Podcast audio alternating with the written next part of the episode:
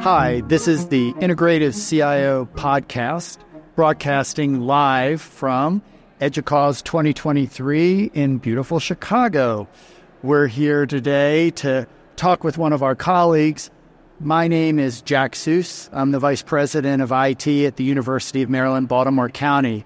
Cynthia, would you like to? And I'm Cynthia Golden from the University of Pittsburgh, and we're here with our friend Michael Berman.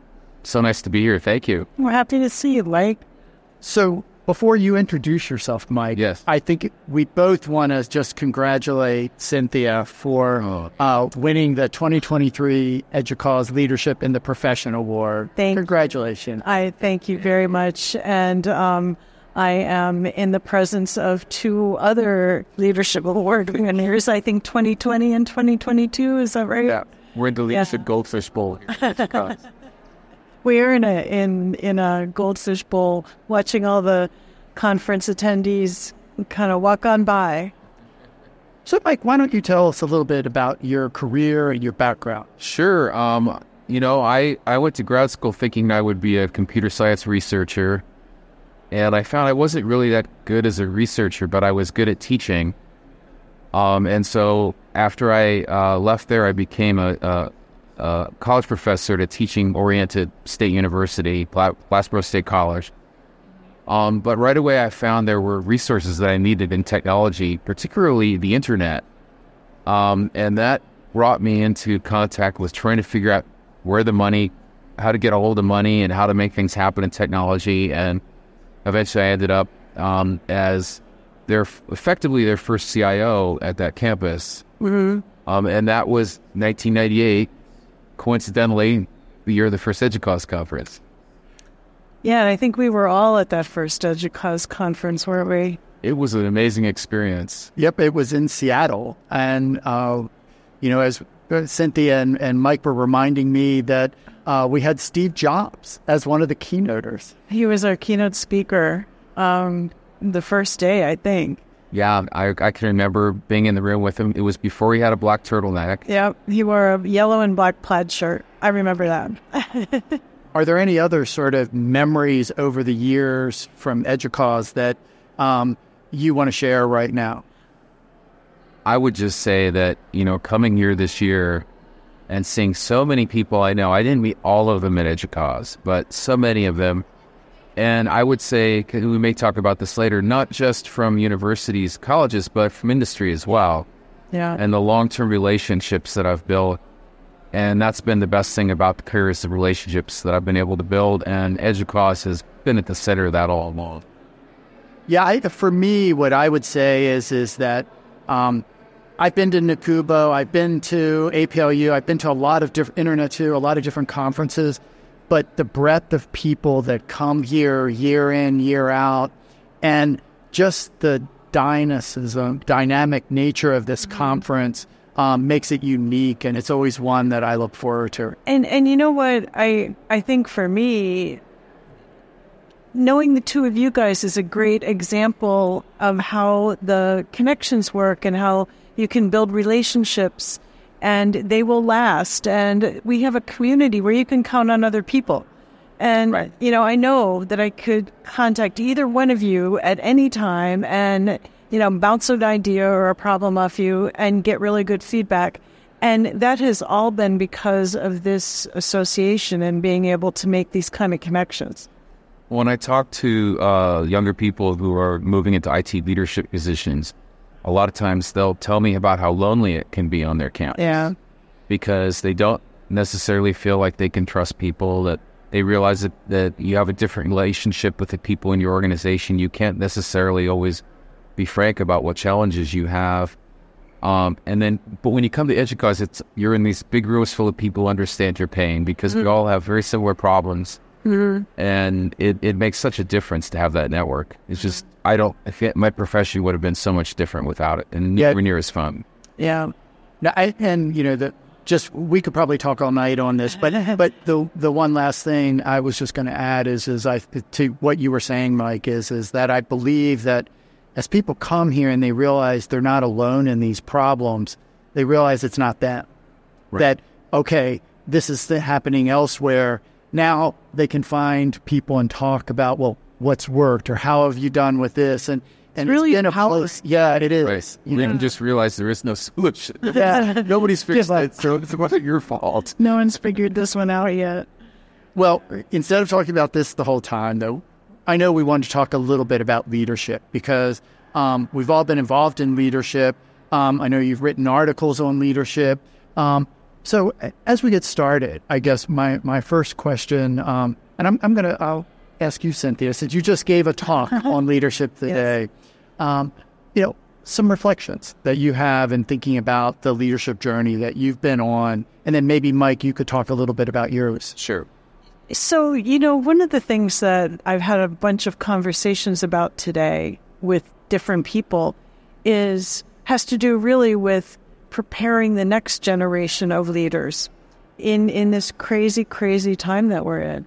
You know, we had challenges. I've had a lot of challenges as, you know, the years have gone by, but I don't think I've been in quite the same situation that we're in right now with, you know, all of these pressures and um, the side effects or the after effects of the pandemic. And so I've been thinking a lot about what should we be doing differently to prepare the next generation? And and how do we want to sell these jobs? IT leadership jobs are hard, you know, and and how do we want to, you know, sell them to the to the people who are coming after us? And you know what are the things we should be doing? Or well That was a conversation stopper. that is uh, I, I think it's I think it's tough, and um, you know I, I just mentioned in my journey I ended up leaving IT leadership year and a half ago, mm-hmm. and I think living through COVID was a big factor in there. Yeah. and it wasn't it was both pressure that that brought as a leader to be to realize that every day you were getting aligned with people who didn't know what was coming next yeah and they looked to the leaders in their organization whether they were the formal leaders like like those of us who were senior administrators and then also the other people that they looked up to or trusted and um, it was it was hard to show the vulnerability and the struggle that you were going through when everyone around you was looking for somebody to kind of be strong and hold it all together. And so I held it all together for a couple of years, and that was about it. I mean, I just felt at this point in my career that was really tough. I mean, my organization, the Cal State system, I had 175 people in my group. And, you know, when you have 175 people in a group, every day several of them are really struggling. mm-hmm. And if you're an empathetic person and you take that seriously, it's a lot to absorb.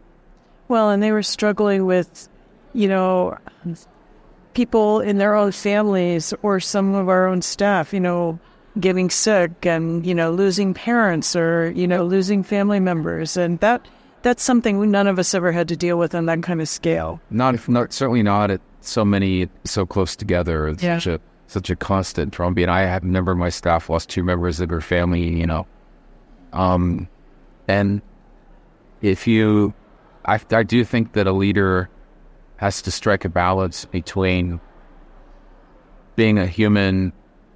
Oh, we always have to lead with humanity. You also have to have a certain some kind of detachment, and it's not the same as you're not a member of these folks' family, and you have to.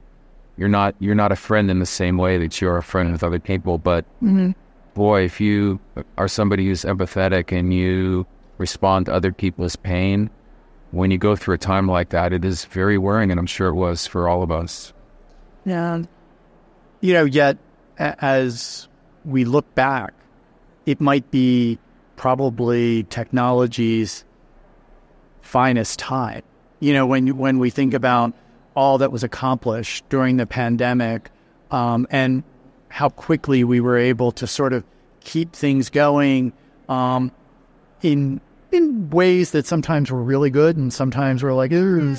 but you know, it it was something that I think we can see that we've made a difference. And as I, we get into this period now where things are are returning a little bit more towards normal, I think giving people the opportunity to breathe, to Yeah. step back, and and yeah, there's a lot that we still need to do, but we have to also be recognizing we're coming out of this um, major effort that um, has really taxed everyone, and for our own sake, we need to be ready to be sharing the fact that um, we need to slow down from time to time. I agree, but I don't know if that's a reality for, for many people because I think we're we're moving right into new sets of crises. Just the, the entire social situation you face, the world situation, increasing the sense that there's increasing violence in the world, and that affects all of us and the folks in organizations as well. The budget pressures, the demographic pressures, it's a lot. It's a lot. And, um, you know, I don't think any of us have the answers to that, but it, it does seem like there was, I think, I, I, I used to talk to my team and it would say, um, yeah, and this is going to end and we're all going to get together for barbecue. And I, I think we thought it was like there's going to be a day they turn the switch, everyone will get the vaccine, We'd say we have herd immunity, no one's going to be sick anymore, it's all over, we'll all come out of our caves and celebrate.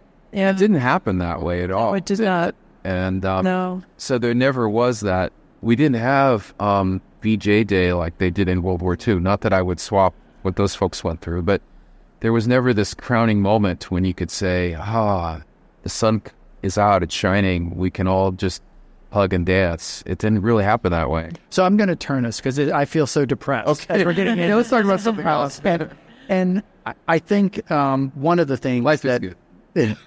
one of the things that we wanted to talk about was also sort of the fact that you've taken on a new role. Yes. You know, you've gone from being in higher ed now to being uh, working part time uh, for a vendor, and and you're doing I know wonderful work. But could you talk a little bit? Sure, and I'm actually working for more than one vendor because I when I'm working for I have a contractual relationship with, and I'm doing other things as well. But my main the main thing I'm doing is working with a company called Vantage Technology Consulting Group, and I actually think it's it's a model. It's one model, one very successful model for how higher education and the the for-profit sector can work together. Partly because it's made up almost completely of people from higher ed. So Yeah. this particular group, there's 11 people in the group, and 10 of them were in higher ed. One came from healthcare sector, so also a, a, a an adjacent sector and Right. in higher education. So, um, I do think that, and we were going thinking about the the future of the relationship between higher ed and all the different industries that support higher ed. I I hope we're moving towards a time when there's a more porous relationship between those two. You know, there was a time when if you knew a, a young person, younger person early in their career, and they said, "I'd like to go work for this technology company, but I really think I'd like to come back and work for higher ed," I think most of us would have probably said, "Well, that's pretty risky because if you go work for that company, the chances you're going to be able to find a senior position at higher ed's not very good because people are going to not take you seriously. They're going to think you don't really accept the mission of higher ed, or almost as if there's going to be a taint or a mark on your forehead that says you're not a real higher ed person. I think we're moving beyond that, and I think we're going to see. If I know, you know, at least one high-profile person who went to a vendor is now a CIO, um, and I think I think that's really healthy. And there's challenges with it, but um, so in in this case, you know, yes, it's it's not. I don't. I am not getting my paycheck directly from higher education institution, but right now I just got off a call with community college. I'm working with them, and they trust me not because I'm a technology expert, because but because I'm a higher education expert, and I've been there in that role. So, so has your perspective changed at all about um, how higher ed should be working with the vendor community? Well, one of the things that I, you know, when I was in most of my career, I was in the state system which had very strict ethical rules about that made it very hard to work in intensive way with higher education. I can even remember going to, I remember going to a retreat with Zoom, and everyone else is like drinking wine in the hotel, and I'm going like, I really need to go and go back to my Holiday Inn because, um, you know, if I I don't even know how much this bottle of wine costs, and I have to report it to the state, the value of it, and you know, and then it, and and it was it was uh, difficult, and there are good reasons for that, right? I'm not complaining. There are good reasons for those ethical rules, but they make it very hard to um, to really influence the future of of those organizations because I literally was like walking out of a meeting with the CIO, C, CEO of the technology company because I couldn't be there because they're about to have an expensive dinner Yeah. and um, so I hope we can find ways, you know, that are ethical and that protect the interest of the institutions. But also, I, I'd, I'd like it to be easier for people to move back and forth between those world, worlds without having a conflict of interest. You figure out a way to do it. Yeah. Well, one of the things that you know has sort of come to my mind is is that, and and it's really a result of the move to software as a service Mhm. for applications. But um, if you go back 20 years, you might have had 20 major vendors.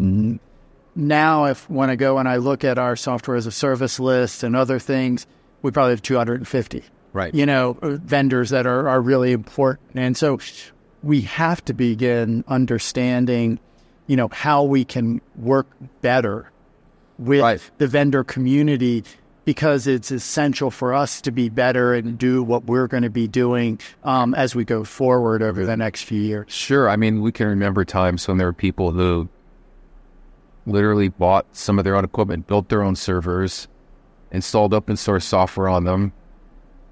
They're, they they had they really wanted to maintain that independence, and it's a it's a attractive idea to be able to do that for lots of reasons. But in today's technology, it's not practical anymore, and you are going to depend upon many major vendors and many, many more minor vendors.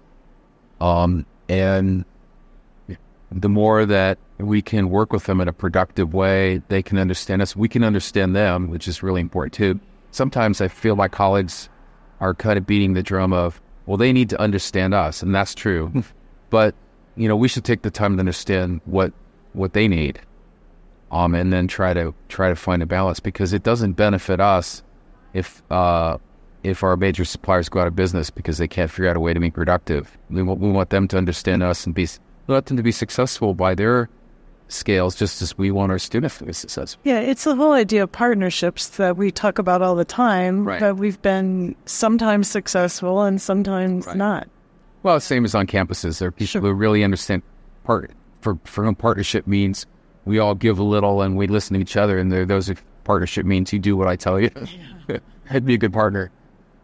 But I, you know, I, I would say that, um, and I, I hope maybe you can also give some guidance because of being at the CSU, um, you really had a, a portfolio that was driving a lot of change.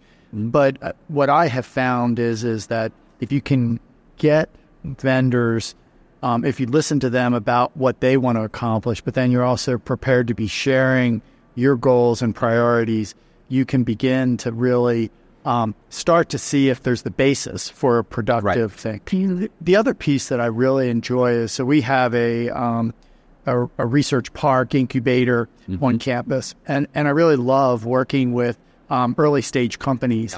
And talking to them. One, I often warn them against the higher ed sector just because we, we're slow to buy and it takes a long time to make decisions. But if you do want to come into this space, you know, it's a great partnership. And, you know, we'll often be long time customers if you live up to your end and can deliver product that is helping us meet our needs of uh, supporting the university. Um, and that's just a blast to be sort of helping to shape where some of that direction goes. Yes, I agree. And and it, it it works best. And some sometimes we don't always have a choice, but it works best when we can find companies that are that are very ethical or very honest and transparent, who will listen, and will adjust their models just as they may ask us to adjust some of the things that we do, um, so we can make stuff work well. And th- those are the kind of relationships I have with some of the folks that I see here on the on the uh, floor, and we really have a rel a a friend type relationship, partnership type relationship that goes beyond the transactional. They're not. I, I know that they're not nice to me just because I bought something or will buy, buy something. I, I'm not in position to buy anything from them now, and they're still happy to see me. So, um, and then there are others who, if I never saw them again, that we'd probably both be happy. So, um, you know, it's it's it's it's finding that right that right balance.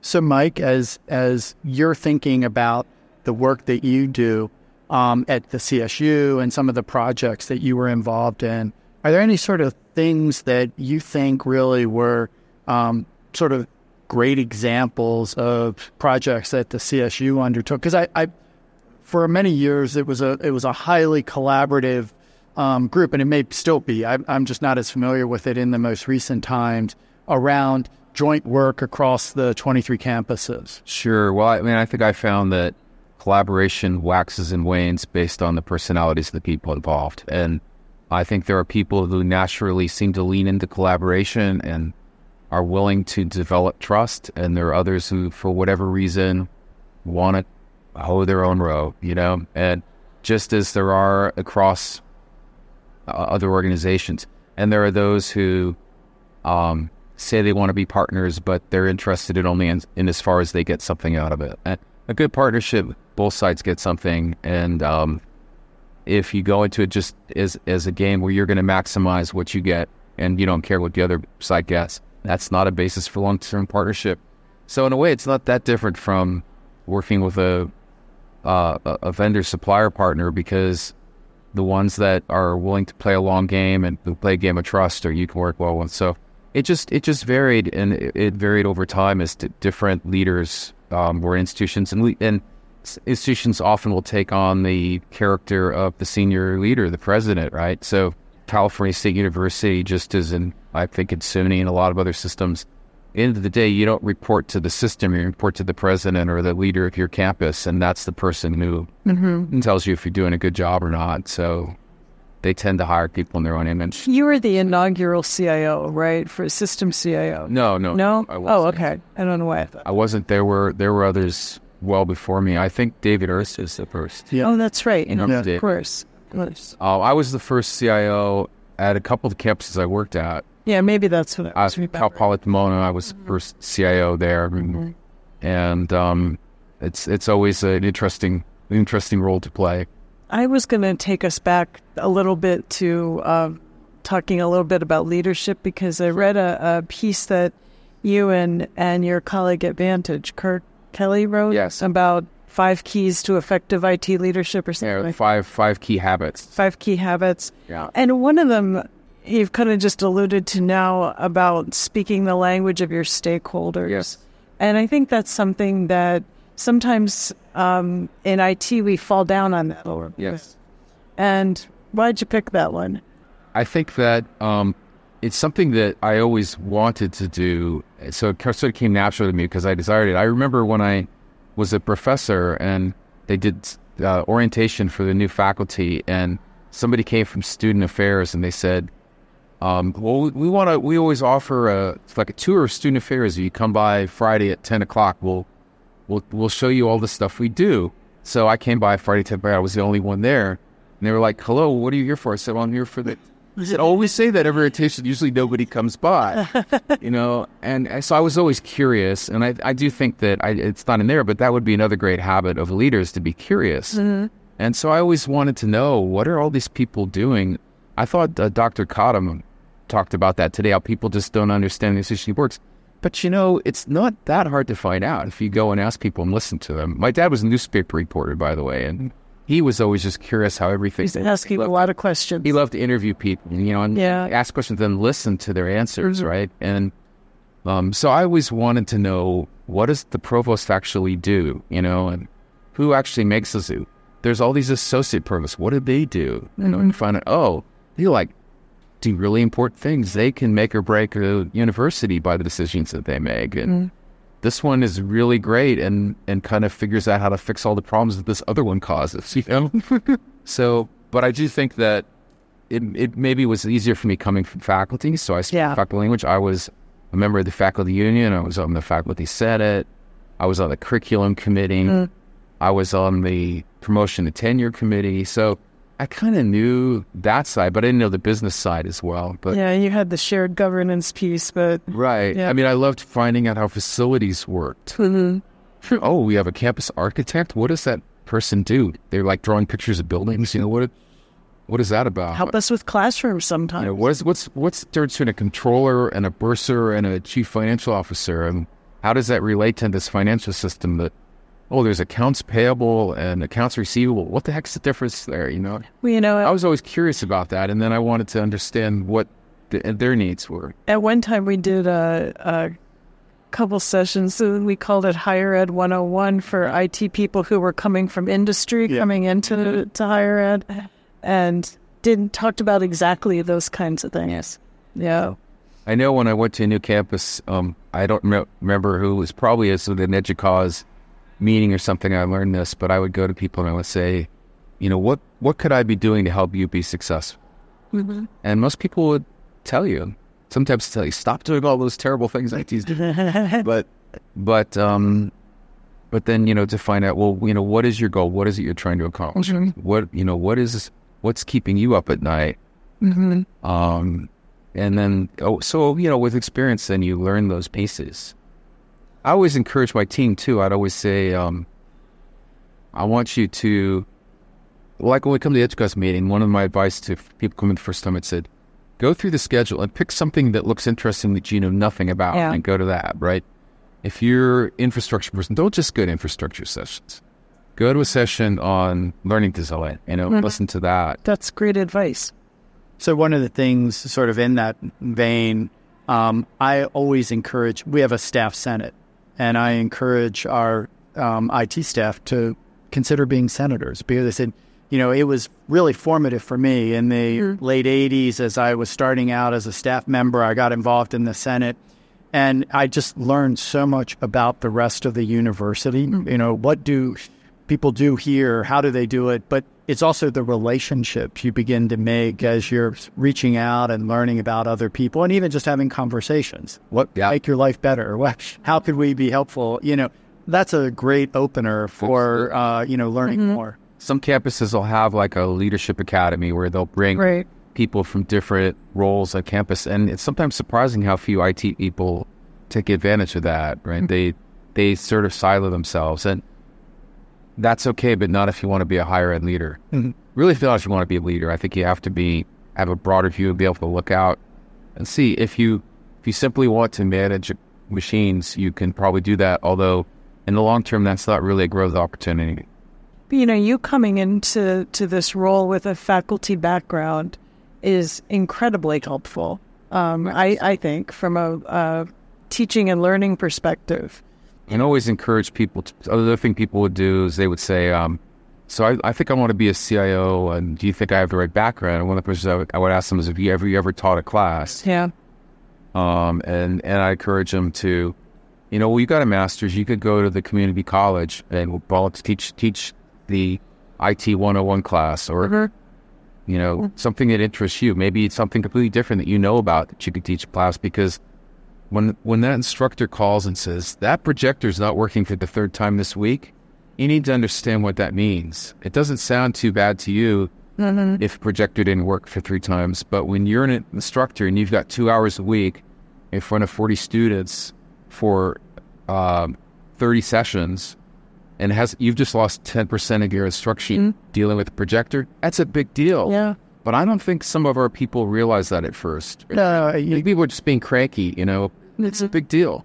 No, you're you're definitely right, and I think you know we we often hear, well, they just start teaching two classes a week or three classes a week, and I remember it, early on in my career, I got to teach assembly language programming because they didn't know anyone, they didn't have anyone who knew the assembly language, and so I was in there teaching that.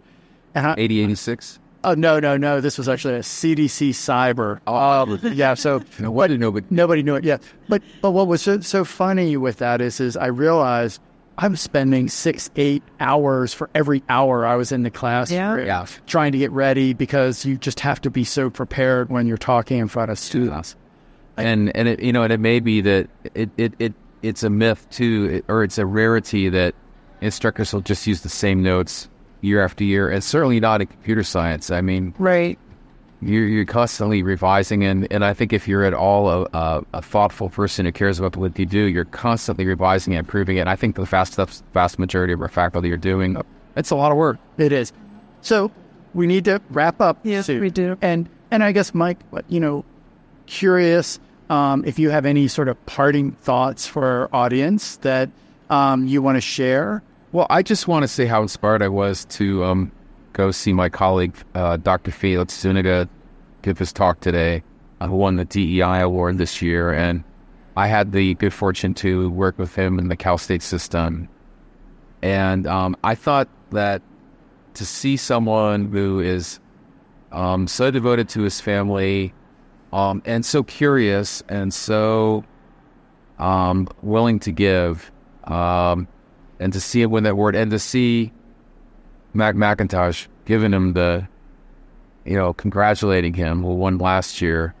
Um, it's just wonderful to be in a profession where you have people like that. So I'm really grateful for. I'm grateful for all of you, and for so many other colleagues that I've worked with, and um, and Felix shows it's not just about CIOs or senior technical people. Right. They're leaders, all for our organizations, and we need to celebrate people at every level or for the work they do.